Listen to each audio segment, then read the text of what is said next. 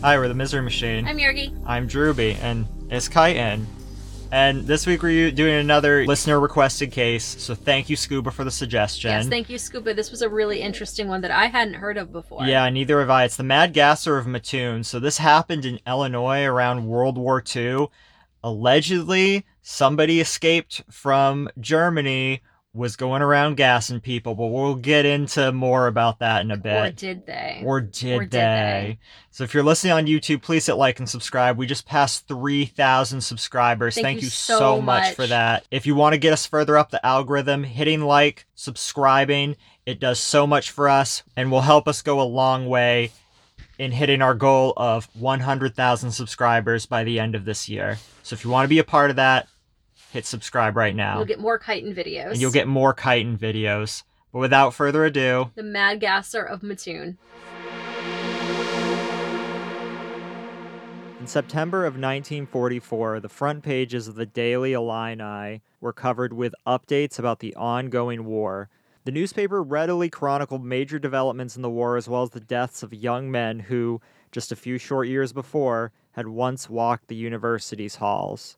Given the amount of bloodshed that was unfolding around the world, it is easy to miss the newspaper's coverage of one particularly strange event. Mattoon, Illinois is a small town that lies around 49 miles south of Champaign and has a population of around 18,000. In addition to being the alleged bagel capital of the country, Mattoon was also the site of a suspected case of mass hysteria. In September of 1944, people around town began reporting that they would awake in the middle of the night to smell a strangely sweet smell blanketing their homes. They would become overcome with nausea, with some reportedly becoming paralyzed for an hour or more. After some of the victims claimed to see the figure of a man fleeing their yards at the time of the gas appeared, rumors began to spread around town that a mysterious man was sneaking up to the homes and pumping gas in through open windows. The mysterious figure became known as the Mad Gasser of Mattoon, also known as the Anesthetic Prowler, or Friz the Phantom Anesthetist, or simply the Mad Gasser. More than two dozen separate cases of gassings were reported to the police over the span of two weeks, in addition to many more reported sightings of the suspected assailant. Police remained skeptical of the accounts throughout the entire incident. No physical evidence was ever found, and many reported gassings had simple explanations, such as spilled nail polish or odors emanating from animals or local factories. Victims made quick recoveries from their symptoms and suffered no long term effects. Nevertheless, local newspapers ran alarmist articles about the reported attacks and treated the accounts as fact. So the attacks are widely considered to be a case of mass hysteria. However, others maintain that the mad gasser actually existed, or that the perceived attacks had another explanation, such as industrial pollution, for example. So, most contemporary descriptions of the mad gasser are based on the testimony of a Mr. and Mrs. Bert Kearney of 1408 Marshall Avenue, and they were the victims of the first Mattoon case to be reported to the media. They described the gasser as being tall, thin, and male, dressed in dark clothing, wearing a tight fitted cap. Another report made some weeks later described the gasser as being a female dressed as a man. I think it was only one person claimed that. Mhm. The gasser had also been described as carrying a flit gun, an agricultural tool for spraying pesticide, which he purportedly used to expel the gas. The first of the 1944 gasser incidents occurred at a house on Grant Avenue, Mattoon, on August 31st of 1944. Urban Raef was awoken during the early morning hours by a strange odor. He felt nauseated and weak and suffered from a fit of vomiting. Suspecting that he was suffering from domestic gas poisoning, Raef's wife tried to check the kitchen stove to see if there was a problem with the pilot light, but found that she was partially paralyzed and unable to leave her bed. Later that night, although some contemporary accounts referred to the time as the morning of the following day, a similar incident was also reported by a young mother living close by. She was awoken by the sound of her daughter coughing but found herself unable to leave her bed. So the next day on September 1st, there was a third reported incident. Mrs. Kearney of Marshall Avenue, Mattoon, reported smelling a strong, sweet odor around 11 p.m. She first dismissed the smell, believing it to be from some flowers outside of her window, but the odor soon became stronger as she began to start to lose feeling in her legs. Mrs. Kearney panicked. Her calls attracted her sister, Mrs. Reddy, who was in the house at the time. Mrs. Reddy also noticed this odor and determined that it was coming from the direction of her bedroom window, which was open at the time. The police were contacted, but no evidence of a prowler was found. At around 12:30 a.m., Bert Kearney, Mrs. Kearney's husband, who was a local taxi driver who'd been absent during the time of the attack, returned home to find an unidentified man hiding close to one of the house's windows. The man fled and Kearney was unable to catch him. Kearney's description of the prowler was of a tall man dressed in dark clothing, wearing a tight fitted cap. This description was reported to the local media and became the common description of the gasser throughout the Mattoon incident. After this attack, Mrs. Kearney reported suffering from a burning sensation on her lips and throat, which was attributed to the effects of the gas. Initially, it was suspected that robbery was the primary motive for the attack. At the time of the incidents, the Kearneys had a large sum of money at the house, and it was surmised that the prowler could have seen Mrs. Kearney and her sister counting it earlier in the evening. Local newspapers incorrectly reported this incident as being the first gasser attack. It was not. In the days following the Kearney attack, there were half a dozen similar attacks. Though none of the alleged victims were able to provide a clear description of the prowler, and no clues were found at the scene of the attacks. The first specimen of physical evidence was found on the night of September 5th when Carl and Beulah Cordes of North 21st Street returned home around 10 p.m. After spending a few minutes in the house, they noticed a piece of white cloth, slightly larger than a man's handkerchief, sitting on the porch next to the screen door. Beulah Cordes picked up the cloth and smelled it. As soon as she inhaled it, she became violently ill. She described the effect as being similar to that of an electric shock. Her face quickly began to swell, and she experienced a burning sensation in her mouth and throat. She also proceeded to vomit. As well as other victims, she also reported feeling weak and experiencing partial paralysis of her legs. Mrs. Cordes later hypothesized that the cloth had been left on the porch in order to knock out the family dog, which usually slept there so that the prowler could gain access to the house unnoticed. In addition to the cloth, a skeleton key described as looking well used was reportedly found on the sidewalk adjacent to the porch, along with a large, almost empty tube of lipstick. The cloth was analyzed by the authorities, but they found no chemicals on it that would explain Beulah reaction. The same night, a second incident was reported, this time at North 13th Street at the home of Mrs. Leonard Burrell. She reported seeing a stranger break in through her bedroom window and then attempt to gas her. Public concern over the alleged gassings quickly rose. The FBI became involved, and the local police issued a statement calling on residents to avoid lingering in residential areas, warning that groups set up to patrol for the gasser should be disbanded for reasons of public safety. Chief of Police C.E. Cole also warned concerned citizens to exercise due restraint when carrying or discharging firearms, but despite all this, armed citizens took to the streets, organizing watches and patrols to thwart any further attacks from the gasser, but several took place anyways. The gas attacks were becoming more and more frequent, and the attacker was leaving behind evidence like footprints and sliced window screens. A local citizens vigilance group did manage to arrest one suspect as the gasser, but after he passed a polygraph test, he was later released local businessmen announced that they would be holding a mass protest rally on Saturday, September 10th to put more pressure on the already pressured Mattoon police force. Now the gasser was becoming more than a threat to public safety. He was becoming a political liability and a blot on the public image of the city. The gasser, apparently not dissuaded by the armed vigilantes and newspaper articles, resumed his attacks. The first incident took place at the home of Mrs. Violet Driscoll and her daughter Ramona. They awoke late in the evening to hear someone removing the storm sash from their bedroom window. They hurried out of bed and tried to run outside for help, but the fumes overcame Ramona and she began vomiting. Her mother stated that she saw a man running away from the house. A short time later that night, the gasser sprayed fumes into the partially open window of a room where Mrs. Russell Bailey, Catherine Tuzzo, Miss Genevieve Haskell and Miss Haskell's young son were sleeping. At another home, Miss Frances Smith, the principal of the Columbian grade school, and her sister Maxine were also overwhelmed with the gas and became ill. They began choking as they awakened and felt partial paralysis in their legs and arms. They also said that the sweet odor began to fill the room as a thin blue vapor. They heard a buzzing noise from outside and believed it was the gasser's spraying apparatus in operation.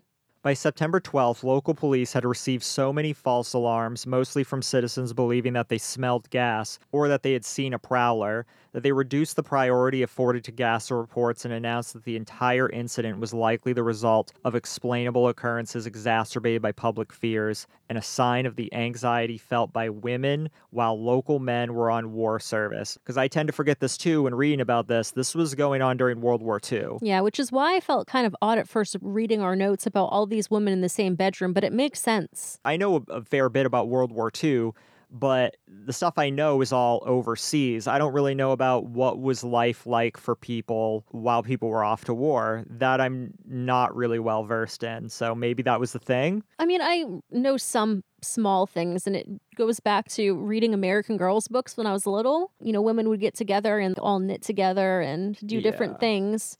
But like all having beds in the same room. You know, I that- don't know, but it makes sense though. It makes sense if your husband was away to war, maybe your sister who's also their husband was away to war, and maybe they're all just living communally. Because I mean, back then, a, a woman can't be alone. Like, what would she do? Let's keep her company, and maybe it was like stuff like that. Yeah, maybe it's know. just easier and it was just nice company. Yeah, uh, this is obviously conjecture. If anybody knows this for sure, please comment and let us know. So, after the police announcement, the Gasser reports declined. The only incident of arguable note after that date was the case of Bertha Birch, who claimed she saw a gasser who was a woman dressed as a man. We mentioned this earlier, and this was the only person to say it was a woman dressed as a man. There are three primary theories about the Mattoon Mad Gasser incident. One is mass hysteria, two is industrial pollution, and three is an actual physical assailant. The events have also been written about by authors on the paranormal, thinking that there's some spirit causing these things to happen. Almost two weeks after the Mattoon attacks began, the local commissioner of public health, Thomas V. Wright, announced that there had undoubtedly been a number of gassing incidents, but that many instances were likely due to hysteria. Residents hearing of alarming events and then panicking when confronted with an out of place odor or shadow in the window, etc. Wright stated, quote, there is no doubt that a gas maniac exists and has made a number of attacks, but many of the reported attacks are nothing more than hysteria. Fear of the gas man is entirely out of proportion to the menace of the relatively harmless gas he is spraying. This whole town is sick with hysteria, end quote. And you have to remember, too, again, this is World War II. I'm fairly certain they probably thought that Nazis were coming to gas them. I'm sure they did. I'm sure. I don't know exactly what. I'm more familiar with Red Scare propaganda, but I'm sure there was plenty of German propaganda that they were coming to do this. So on September 12th, local police chief C.E. Cole took Wright's hypothesis a step further, announcing that there had likely been no gas tax at all, and that the reported incidents had probably been triggered by chemicals carried on the wind from a nearby industrial facility and then exacerbated by the public panic. Most of the physical symptoms recorded during the incidents, including choking, swelling of mucous membranes, and weakness or temporary paralysis, have all been suggested symptoms of hysteria. Some experts believe the mass hysteria was fueled by the headline in the Mattoon Journal Gazette. The headline read, Mrs. Kearney and daughter first victims, end quote. So, because of that, a lot of people assume that there was going to be more attacks. On September 12th, Police Chief Cole told a press conference that odors and symptoms reported may have been the result of pollutants or toxic waste released by industrial plants and speculated that carbon tetrachloride or trichloroethylene, both of which have a sweet odor and can induce symptoms similar to those reported by the Mad Gasser victims, may have been the substances released. In response to Cole's statement, Atlas Imperial, who was the primary company implicated in this affair, released a statement of its own saying that their facility had only five gallons of carbon tetrachloride in stock, which was contained in firefighting equipment. Atlas Imperial officials also denied that any quantities of trichloroethylene, an industrial solvent used by Atlas, could be responsible for sickness in the town, reasoning that it would have taken significant quantities of the chemical to sicken the townspeople, and that factory workers would have experienced similar symptoms long before anybody outside the factory was affected. At the time of the gassing, the Atlas plant had been certified as safe by the State Department of Health. So, after analyzing the events, some researchers have concluded that at least some of the gasser incidents were the work of an actual attacker who carried out a series of gassings as reported by the witnesses. So, I know there's plenty of proof about mass hysteria, and I'm not going to argue with science. Just it was always something that before I looked into it, I'd be like, that's not real. It's just people explaining away stuff because they don't want to look into it or they don't want to let the truth out. But to give it some credit, you do have to think about what kind of time this is. And we touched on this earlier, but I was looking up these ads, and one was the Grim Reaper talking about you never know when the Germans are going to come in, buy your invasion bonds today, or just like stuff like that. You know, you have that propaganda shoved down your throat. No one has the internet, so, you know, you get things through radio or, or what have you, or the newspaper. That's all the information you're taking in for the day. So when that's all you're getting, you're hanging on that. That is sitting in your head for a while, and that changes your worldview. This can be hard to comprehend because the world we live in is radically different now. The other thing to take into consideration is that while chemical weapons were produced for both sides in World War II, I don't believe they were ever really deployed. However, that's not in people's memories when you're going off to war, they're thinking about what happened in World War One, and mustard gas was so commonly used. People were coming back home with all the scars and the burns from chemical attacks. What do you think is in people's heads is going to happen? Probably this again. So, if you're thinking that your family member or your husband is going off to war, you're worried that he's one going to be killed two he's going to be disfigured by mustard gas so when somebody's like oh there's an escaped nazi from the peoria internment camp which did happen. which did happen but where's he going to get a hold of like mustard gas or something like that? All these nazis they can just manufacture it on their own. Yeah they can just they just make it out of thin air because german ingenuity. But yeah you just think of that if so let's say again i've set this up what happened in World War One and what you're seeing in the papers. Now, somebody says an escaped Nazi is gassing people.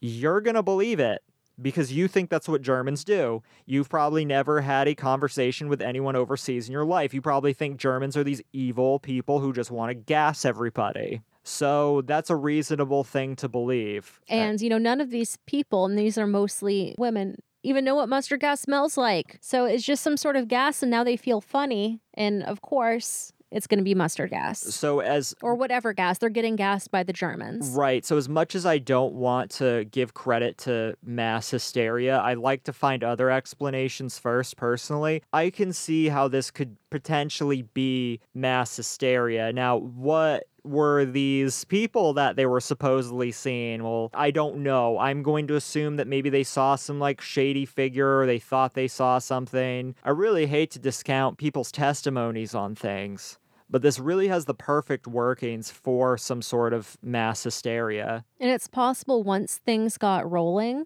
that you had copycat type things of people trolling one another. Right. And I want to be clear. I believe that at least the first couple of gasser attacks were real. I just think that it brought about this huge fear. And why wouldn't it? Think about the difference between somebody killing people with gas compared to somebody killing people with a gun. People are going to hear about it, people are going to know, it's going to make itself known thing with gas attacks, it's silent.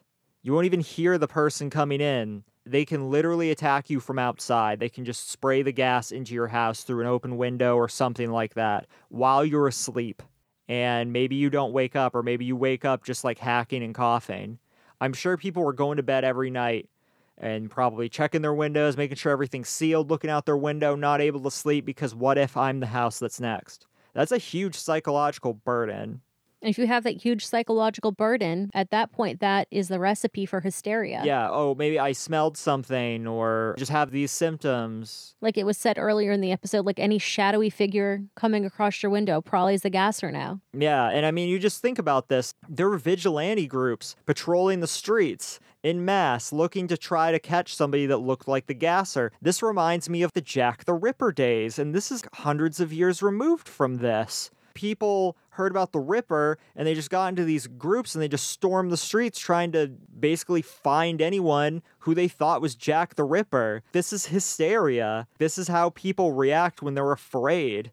And I mean, thank God no one was killed by the vigilante groups, or thank God no one was killed, period. You know, obviously, I don't think something like this would happen in this day and age. We have a. But you never know. You never know, but it- with closed circuit cameras, people have a lot of these things now. They have Ring. Things are a lot more closely video monitored, and even if it went undetected, there is more accurate ways to test for gas now, test for chemicals in the air and things of that nature. Yeah, I know what you mean. So I just don't think that's going to happen. And as far as hysteria is concerned, uh, something like this, I mean, yeah, we've been fighting a war for a long time. We've been fighting, let's see, since 9 11. And then, Almost literally most of my life, we've been in some sort of conflict in the Middle East. so we are conditioned to war. We have normalized war, and therefore war doesn't really scare us. There was a period of time maybe we were afraid of nukes from either North Korea or the Russians, but it wasn't this thing that completely turned ourselves upside down. I mean, I remember my dad saying in elementary school he had to do these drills where you tuck your head under the desk and stuff like that. And the reason was because, you know, the Russians might bomb us. When did we ever do anything like that? The closest thing is people doing shooter drills. I never did shooter drills. I've known people that grades ahead did do shooter drills. We never did anything like that at my school, despite when I was in high school, there was a big mass spree of school shootings. Yeah, They- and they do it a- satanic panic was at its height. We had bomb threats. We There had was bomb threats. We did have bomb threats, but you know, freshman year for me was Columbine, and they still did not have us do active shooter drills. And I, I believe the bomb threats that just came from hysteria surrounding the Oklahoma City bombing. Because I can't really think of any schools that got bombed. People were just afraid that somebody was going to drive a, Ryder truck into their school and blow it up. Oh, So- at my school, it was quite literally just they wanted to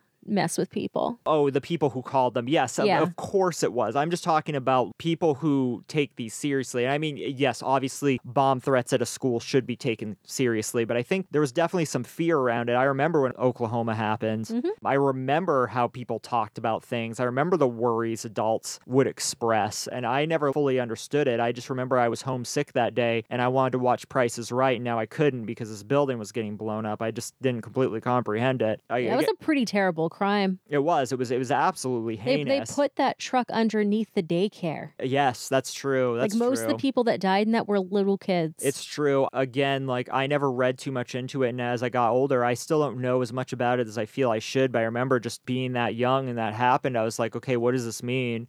You know, don't places get bombed? Why is this big news? I, I didn't completely understand. you must have been at all. really young because I was very young I when was- this happened. I was young, yeah. When I saw stuff like that, I just didn't get it. Just like when I saw Columbine, I didn't completely get it.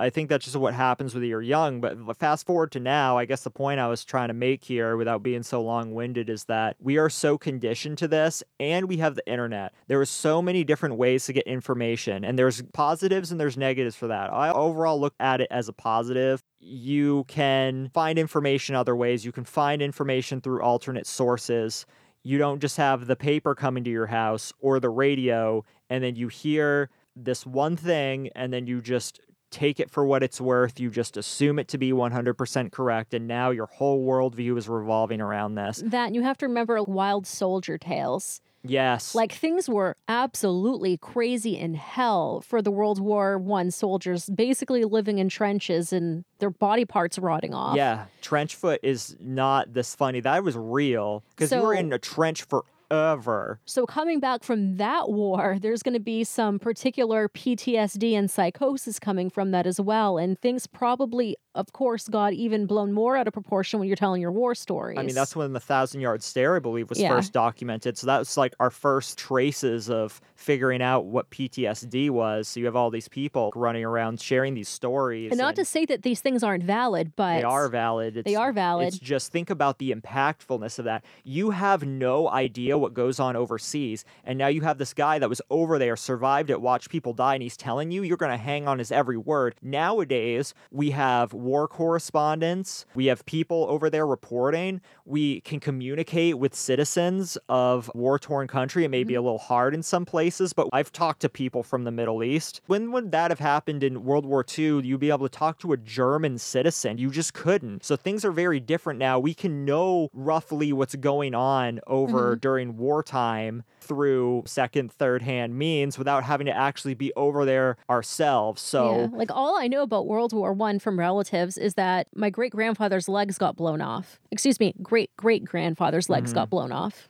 I had someone serve in the Civil War. I don't know about World War One or World War Two, but besides the point, I guess just my point is that this type of fear isn't going to happen nowadays. I'm just trying to stress like how different the world is. Now, with that out of the way, do I think Atlas Imperial is leaking these types of chemicals out? No, I don't think so. I think it is while corporations do cover up for themselves, I don't think that they are just releasing a statement that isn't true. I do believe that people would have gotten sick and somebody And you'd uh, know about it way before. somebody would have let it slip. So, for example, I'll, I'll talk about something local that I know about that kind of ties to this. So, we have a lot of paper mills in Maine that Me run along the rivers. Yep. And when you get close to them, they smell terrible. Horrid. They smell like really bad cabbage, sometimes like storage. And you can tell sometimes on the weekends when it gets a little bit worse. And rumor has it that's when the EPA people aren't at work and they start just dumping stuff they're not supposed to. Yeah, I mean the Androscoggin River is criminally polluted. It's had so Mhm. much waste product from mills dumped in it. It used to be worse. So now you can you can actually cleaned up somewhat. you can fish in it if you want to. A lot of fish a year, two fish a year. You can still laughable, but hey. you can do all sorts of water sports on it. Um, one person I knew who was a little boy in, God, 40s maybe, 30s, 40s. He, he's now since passed, but he told me that you could snowshoe on the Androscoggin in the middle of summer because it was that polluted. Is that true? I don't know. That's not the first I've heard of that. I've also heard in certain portions of the Androscoggin around where the mills are in Lewiston, you could look down the water and it would fart at you because of all the methane, kind of like, you know, a scene from The Labyrinth in the Bog of Eternal Yeah. Stench. I mean, think long story short, because we're talking about Atlas Imperial, yes, mills do cover stuff stuff up, but you know about it. It's obvious. What I think is- so obvious. What I think is more likely is that somebody could have been a mill worker, smuggled some of this gas out, put it into a sprayer, and was doing stuff like this. That is possible. That is the more likely scenario. But if you're going to have some sort of leak, like they said, the mill workers are getting sick and you're going to smell that all over town. I would assume that the first Mad Gasser attacks was somebody who had a vendetta, a personal vendetta against these people, worked at the plant, did it, was done with it, and even if they were doing it for fun, they were reasonable enough that when this started hitting the papers, they're like, I'm out. I'm not even doing this anymore because so many people were up in arms and ready to like find this person and string them up. I think that's more reasonable. I think that's a really reasonable explanation. I think that's what it is. And there was one more. What was the three things that they blamed it on? Mass hysteria, Mass hysteria, Germans, they, the Germans, they had blamed it on the mill. pollution, uh, yeah. uh, the physical assailant. I basically gave yeah, that. there was some tales about some guy that was obsessed with chemical warfare and chemicals. I know somebody wrote a book about it in 2003. I haven't been able to find the book, but they surmised it could have been that gentleman, but Mhm. there's really no proof of any of it. Yeah. So the idea that this is a woman doing this now, That's I, possible. I could believe that because women are more likely to kill through poison. yes, they are. They like to kill at a distance. Yes, but however, the person that claims they saw a woman, I believe that was one of the later attacks, so I kind of discount that slightly. But the tube of lipstick. They found a tube of lipstick Oh, near the scene did. of the crime yeah, one that's time. true. They did. That's true.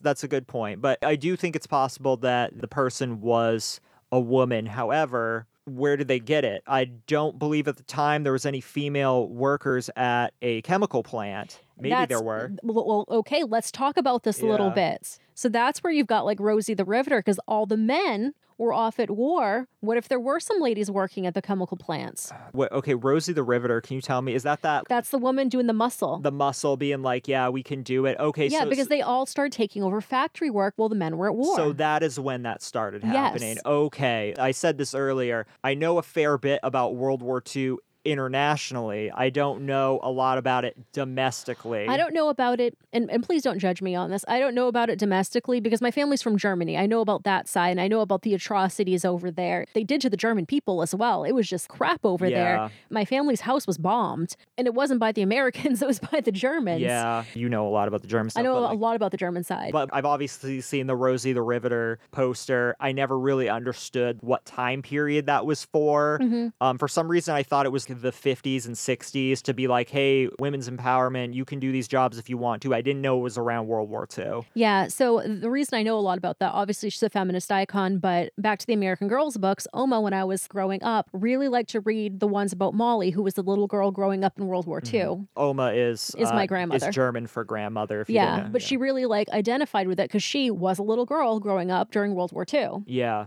Okay, yeah. So could there have been a female factory worker there? Is possible. This is just stuff we don't have a lot of information Yeah, we're on. just kind of like throwing out ideas, and I think that's reasonable. I think it could have been a female assailant Mm. who was working at the factory. I think it was just personal vendetta against a couple people. I don't think this was just some person that wanted to kill people in mass, though reasonably could have been somebody trying to be a serial killer. But I think this person would have been discovered eventually. Usually, with these unknown serial killers, they don't just stop, they end up getting arrested for another crime and dying in prison. This just doesn't seem like the type of person that this would happen here. Is it possible? Yes. Probable? No. I don't think it was a possible serial killer because the person, if a person has access to this gas, they must know it's non lethal.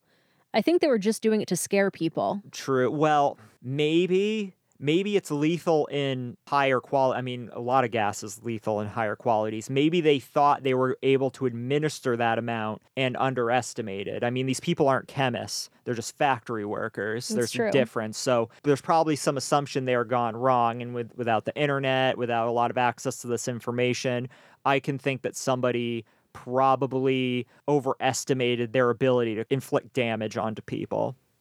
That's all I got. Yeah, okay. that's all I got. I think that's not a bad episode. All right. Yeah, no, I think this is really good. Okay. Uh, I really enjoyed doing this. Um, we recorded this on Monday, so it's not Christmas yet. I really hope that you had a good Christmas, good holidays, still having good holidays, as this is going to drop the 28th, I believe. By then, it will be my birthday already. Yergi's birthday will have passed. If you are listening to this, you know what a good present you could give Yergi is subscribing to us. And it doesn't have to be YouTube. If you don't listen on YouTube, hit the follow button on Spotify, hit subscribe on Apple Podcasts. So, one, you don't miss an episode. Two, this really helps us get bigger. We're at a year and a half now doing this, and we're not stopping. It would be really wonderful if you could do that for us, and it doesn't cost you anything, just a click. Just Yeah. a click, and it can help us so much. So, Yeah. Officially, my birthday is on the 26th, but when this drops on the 28th, drop me a happy birthday in the comments. so happy early and belated birthday, Yergi, as I'm speaking from The future. the future and the past. okay, so do that. And I guess we'll just get into the end of this. If you're listening on YouTube, please hit like and subscribe. Last week I said, you know, hey, we just passed 2,500. I think by the time this drops, we're going to be over 3,000. And if not, pretty close. I have to wonder if we're going to be over 3,000 today. Well, it's possible. It's possible. It's possible. I don't exactly know what's happened. I very much am grateful for this. There's some older videos gaining traction again. They're not monetized, so we're getting no money for them, if you're wondering. So that's why these likes and subscribes, they go a long way. We tried with one of them and they said absolutely not. Yeah. YouTube does not like true crime don't. podcasters. I'll probably release a video on this in the future, and I, and I will do some other videos on like because people have been asking me, well, how'd you get to a thousand subscribers? What did you do? How do you be a podcast on YouTube? I was told YouTube is a horrible place for podcasts. I, I plan to give back to the community in some way and I'll be working on that soon. I'm just like trying to figure out lighting and A good that sort of place to do it. Yeah, because the last video we had, the video kind of just came out a little grainy. It wasn't quite the lighting I wanted. And the sound quality wasn't. wasn't 100% what I was looking for. no, I, it, it seemed like a lot of times when we do them just on my phone, it comes out better. I may have to invest in a really expensive shotgun mic or a Yeah. boom mic of some sort. Maybe we'll put that in our Amazon wish list. We don't really have the money for this right these things right now, but if it's something that you want to gift us, we can put our Amazon link. We can we can get something together and we can start including it. If there's anything you want to donate to us, uh, 100% appreciated. You would get shouted out. You would be considered a contributor in the description. Things so like we that. should give a, a shout out to Scuba. shout outs to Scuba for one, suggesting this episode, a wonderful episode, one that I, I love things like this, and two, giving us a very, very nice Apple Podcast review. It was very, very kind of you. Really appreciate you taking the time to write that out. Yeah, I, I mean, I love things like this. This kind of is like a throwback for me to the Gloria Ramirez episode that we did, which I found wicked I, I was about to ask you about that, the Gloria Ramirez episode. I mean, uh, that one definitely was not mass hysteria. There is an actual medical and scientific reason yeah, that was like one in a billion that occurred to cause the chemical reaction in her body that poisoned so many it- it people. basically turned her into a biological weapon. Yeah, but it you know pulls me back to that. It pulls me back to the 3X episode that we did very early on. Yeah, because political war, some spy from from Russia. overseas Yeah. that is killing people. All these things tie together in this, so it's just shades of all that. And I want to redo 3X later. Like, yeah, I mean, I- stories like this are great because there's no real concrete answer. So you could sit there and speculate. And sometimes I'm not into that, but like the subject matter is just so interesting with this one. Yeah, absolutely. Especially when we get to connect it to what was life like during this point in history. I, I like to be able to not just cover the cases, but what was the environment, what was the impact of the community, what was going on in that period of time, because it's so easy to superimpose modern day standards onto the past. I am guilty of that as We're- well. We are guilty of this. A lot of times we talk about child abuse cases, especially ones from the past. We're like, where was social Where was services? where so, it's it's so different. yeah, Everybody is. was beating their children back then, even if you were in a good family. Yeah, it's true. When I hear adults be like, "Yeah, my dad beat me with a switch every day in a woodshed," you're like, "Oh, oh, jeez, okay." But yeah, I don't know. Is that really all you got? Nope. So we should. uh No, that is all No, you that got. is that is all I've got. Okay. Thank you all of everyone for getting us over three thousand. Yes, thank I you just so much. I can't believe it. How fast it's been. Yeah, and this is the end of the year. This is the last episode of the year, and we're ending on 3,000. At the end of last year, I believe we were just over 100 or something like that. It or or, or not even. It's been a I really think we were. yeah, it's possible. It was a very ridiculous ride, and man, I want I want 100,000 by the end of next year. That's the goal I'm shooting for. I think it's possible. I'm gonna try to give you like more content, better content. More frequent content. and more frequent content. Please join us on this journey by hitting that subscribe bell and hitting the bell notification. This helps us even further. It signals to YouTube to push our videos more into other people's suggested feeds and further up into their algorithm. It really helps if you could hit that bell notification and it lets you know as soon as we drop something. So please, this is my last plea for you. I appreciate that. I do want to do a special thank you though, because when searching our analytics, we found out some very interesting stuff. We have a lot of listeners in Poland and India, yes. which was very unexpected. we've had a lot of plays from this Polish website, and I don't understand it. It looks like a search engine. I don't know how people are finding us, but they're finding us. And then India, I got us onto this platform called Gaana and JioSaavn, I think it's pronounced. I'm sure I butchered that, but India is our second most listened country behind the US, at least on the streaming platforms. I think the UK is our second most listened on YouTube. If you're listening from India, drop us a comment, say hi. If you want to send us an email, miserymachinepodcast at gmail.com. But I, I appreciate all the new listeners. And if you're one of our Polish listeners, let us know how you found us. yeah, absolutely. Yeah. Because I don't know a lot about this website. Yeah, I couldn't figure it out, so I would love to know about this as well. With that, let's thank our patrons. All right, so thank you, Eddie, Rowan, Marky, Holly, Ashley, Vu, Anna, Serena, Chloe, Mark, Tara, Sophie, Karen with an EA, Neil and Karen, Dave and Karina, and Levi. Yes, thank you, Levi. And I'll put up Levi's lovely picture right now. And if you want to be a patron as well, patreon.com patreon.com slash the misery machine. You get all our secret episodes. You get access to our Snapchat groups. You get access to us more. And you get a free sticker, which you can get for $1 if you don't want to be a patron. PayPal.me slash the misery machine. And they're beautiful. They're holding up very well in the winter. The one on Yurgi's car looks brand new. Quite literally, I have a lot of stickers in the back of my car. I mean, I have a Subaru. That's what Subaru people do. And this one hasn't budged. It's pretty insane. But I might have to put one over my old goat yoga one that's peeling off like yeah, crazy. It is. All right. Well, until next week, We love you. we love you. Bye and Happy New Year. Happy New Year. Mwah.